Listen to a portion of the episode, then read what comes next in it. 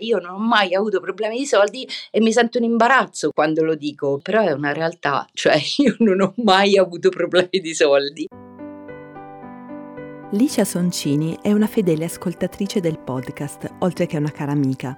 Dopo una sua mail di commento a una puntata, le ho chiesto di raccontarmi la sua storia, perché sentivo che sarebbe stata in qualche modo diversa è una storia che va un po' controcorrente rispetto a quelle che ho sentito raccontate nei podcast di Rame, perché tu racconti storie che avevano un problema e che hanno risolto il problema. In realtà io il problema non ce l'avevo e voi me l'avete fatto venire, per fortuna. Rame è stato un momento di riflessione per me importantissimo perché io non avevo mai, mai, mai riflettuto sui soldi e quindi adesso sto cercando anche grazie agli strumenti che date voi di affrontarlo e di appunto riflettere su questo rapporto così non curante che ho con i soldi, che invece è fintamente non curante.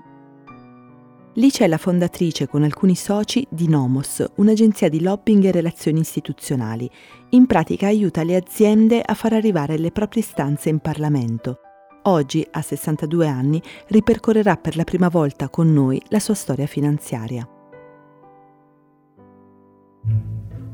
Io sono Annalisa Monfreda e questo è Rame, il podcast di una community che vuole sfatare il tabù dei soldi, conversando. Rame è una newsletter gratuita che arriva ogni mercoledì con una nuova puntata del podcast e anche tanti consigli e notizie sulla gestione dei soldi. Iscriviti su rameplatform.com.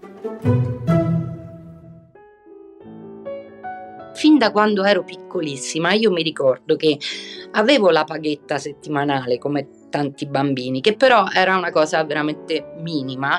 Dopodiché, qualsiasi altro bisogno di denaro avessi, i miei dicevano lavori e te lo guadagni. Quindi, che ne so, stiravo per mia madre, imbiancavo i soffitti di casa perché me lo chiedeva mio padre e così mettevo da parte i soldi che mi servivano per fare le cose che dovevo, dovevo comprare un regalo per un'amica. Poi quando sono diventata più grande ho allargato il campo d'azione, ho visto mondi veramente disparati sparati, ho lavorato per le stati romane, oppure facevo i sondaggi telefonici per la centrale del latte, oppure un altro lavoro divertentissimo che ho fatto, ho vestito le modelle di Fendi.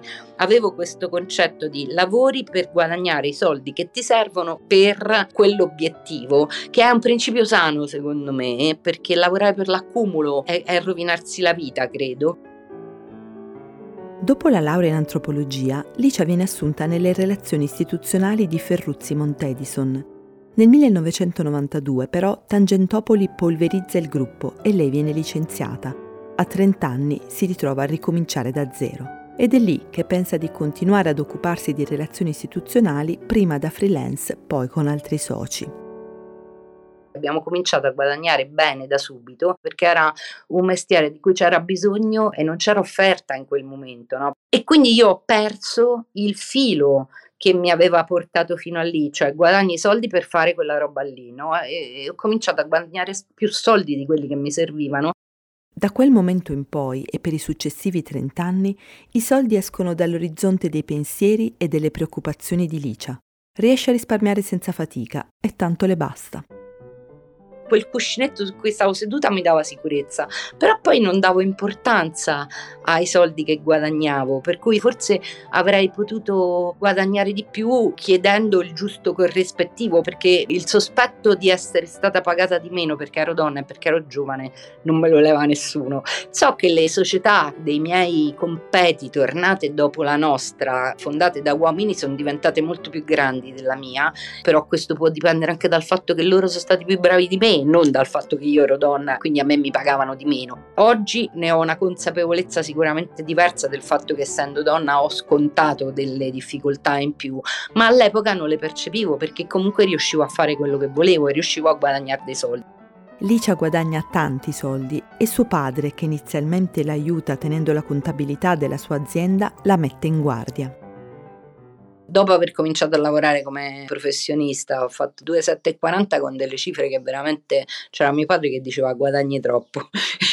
Lui diceva indebitati perché così mantieni il contatto con la realtà, così leghi il tuo guadagno a un obiettivo. E io non l'ho mai fatto. In quegli anni mi sono mangiata le mani fino a qua perché costavano pochissimo le case a Roma. Avrei potuto fare un investimento, cioè avrei potuto comprare una casa nel centro storico di Roma che oggi sarebbe una fonte di reddito, per esempio esempio, no? Ho sempre considerato comprare una casa, un'impresa impossibile. In realtà la potevo comprare in contanti una casa nel 1995-96. Ho avuto paura di fare quello che facevo da ragazzina, cioè mm, guadagnare per un obiettivo. Licia ha l'hobby di andare sott'acqua. In quegli anni gira il mondo inseguendo i più spettacolari spot subacquei ho fatto una bella vita spendendo e spandendo tutti i soldi che avevo. Se mi invitavano a cena a Bruxelles, io andavo a cena a Bruxelles, se mi invitavano al cinema a Lussemburgo, io andavo al cinema a Lussemburgo. Questo era il mio tenore di vita. Chiusa una relazione decennale, Lidia fatica a trovare un nuovo compagno stabile e per anni si percepisce come sola. Il sospetto che all'origine di quella difficoltà ci sia il suo potere economico le viene lo pensavo comunque che i miei soldi erano un limite nelle mie relazioni perché ero più ricca della media e quindi ero percepita come non appetibile. Nel 2006 incontra, fuori dai suoi giri, una persona che sulla carta è quanto di più lontano da lei e che evidentemente non si lascia impressionare da una donna con tanta autonomia finanziaria. Ci siamo conosciuti online, ha 13 anni meno di me, guadagna meno soldi di me, cominciata come un'avventura e stiamo ancora qua. Per tanti anni abbiamo fatto avanti e indietro Roma-Milano e adesso viviamo insieme. A un certo punto, nel 2012, Lidia decide di comprare casa, ma non è una casa qualunque è la casa dei miei genitori che io ho comprato ai miei fratelli, che ho tutto ristrutturata, che ho svuotato di tutte le cose di tutta una vita perché eh, i miei non hanno mai traslocato, quindi abbiamo sempre vissuto lì dentro, una casa enorme, piena di roba dove sono venuti fuori i giocattoli di quando eravamo bambini. Tutto questo lavoro me lo sono fatto da sola ed è stato un bel dolore, cioè una bella anche elaborazione. Ci ho messo un sacco di tempo perché non volevo buttare niente, volevo cercare di valorizzare tutte le cose, rivendendole, regalandole, trovando destinazioni per ogni cosa senza andare a alimentare le discariche di rifiuti. È stato un lavoro lunghissimo, ci ho messo un anno, quindi poi l'ho ristrutturata e poi è diventata casa mia. Eppure, solo seguendo Rame, lì ci ha scoperto che forse un immobile di tale valore emotivo andrebbe protetto. Quella casa per me è importantissima anche perché è dove tutti i miei fratelli vengono a Natale, dove facciamo le riunioni di famiglia, eccetera, eccetera, presa proprio con quell'obiettivo. Considera che 140 metri di casa non mi servivano, no? Però era proprio l'idea di tenere la casa di famiglia per dare continuità alla nostra storia, no? E quindi è una cosa alla quale tengo tantissimo, per cui fargli un'assicurazione, quando l'ho scoperto ho detto ma accidenti, ma possibile? Non ci ho mai pensato. Licia non ha nemmeno un'assicurazione sanitaria. Se ne accorge quando una brutta malattia la costringe a uno stop forzato di diversi mesi mi sono rotta due vertebre, se l'è mangiato un batterio, quindi quando è arrivato a toccare il nervo io non mi sono più alzata dal letto, c'avevo un dolore pazzesco. E quindi mi sono fatta un anno di antibiotici, un paio di mesi di ospedale per, per scoprire che cos'era, perché io pensavo fosse un tumore terminale con due ossa ridotte in quel modo, quindi una paura che non te lo dico. E poi è andato tutto bene per fortuna, ho ricominciato anche ad andare sott'acqua, quindi a portarmi le bombole sulle spalle. Non è la malattia a spingerla ad assicurarsi, ma l'intervento di un vecchio amico. Solo a un certo punto, quando il mio assicuratore, che era anche un mio compagno di liceo, mi ha detto non mi piace come vivi, fatti un'assicurazione sanitaria e comincia a investire dei soldi. E l'ho fatto. Per fortuna, aggiungiamo noi, perché il destino aveva in serbo per lei un nuovo stop. Meno lungo, anche se psicologicamente più impegnativo perché ho avuto un tumore ai polmoni. Mia mamma è morta nel 2010 di tumore ai polmoni e mia sorella è morta nel 2014 di tumore ai polmoni, aveva 50 anni, è morta in sei mesi. Licia, che è una grande fumatrice, ha l'opportunità di entrare in un programma di screening preventivo che le permette di asportare in tempo una forma molto aggressiva di tumore Poi ho cominciato a lavorare in un modo diverso, eh, a delegare di più, a prendermi i miei tempi, a, a, fare una vita più sana, non solo smettendo di fumare, facendo molta più attività fisica, con uno stile alimentare anche molto più sano. Per un paio d'anni ho smesso di mangiare carne. La malattia cambia molti aspetti della vita di Licia, eccetto uno, la sua non relazione con i soldi e la sua scarsa propensione a pensare al futuro.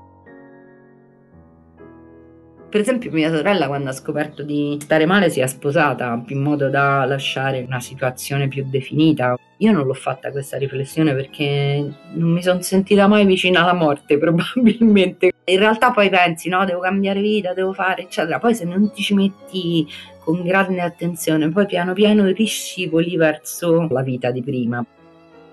La leva che ha spinto Licia finalmente a pensare con serietà alla sua vita finanziaria è stata un'altra avendo la prospettiva della pensione davanti, devo anche capire quanti soldi spendo al mese, perché non avrò più a disposizione tutti i soldi che ho avuto fino adesso, no? Comincio a sentire che ho qualche timore. Io faccio anche il consigliere d'amministrazione, che è un'altra fonte di reddito. Che devo fare? Devo continuare a fare il consigliere d'amministrazione o posso mollare tutto e accontentarmi della pensione che mi darà lo Stato, che sicuramente non sarà una pensione alla Babbi, e la posso integrare con una fonte di reddito che deriva dai risparmi. Diciamo, Rama è caduto come il cacio sui maccheroni.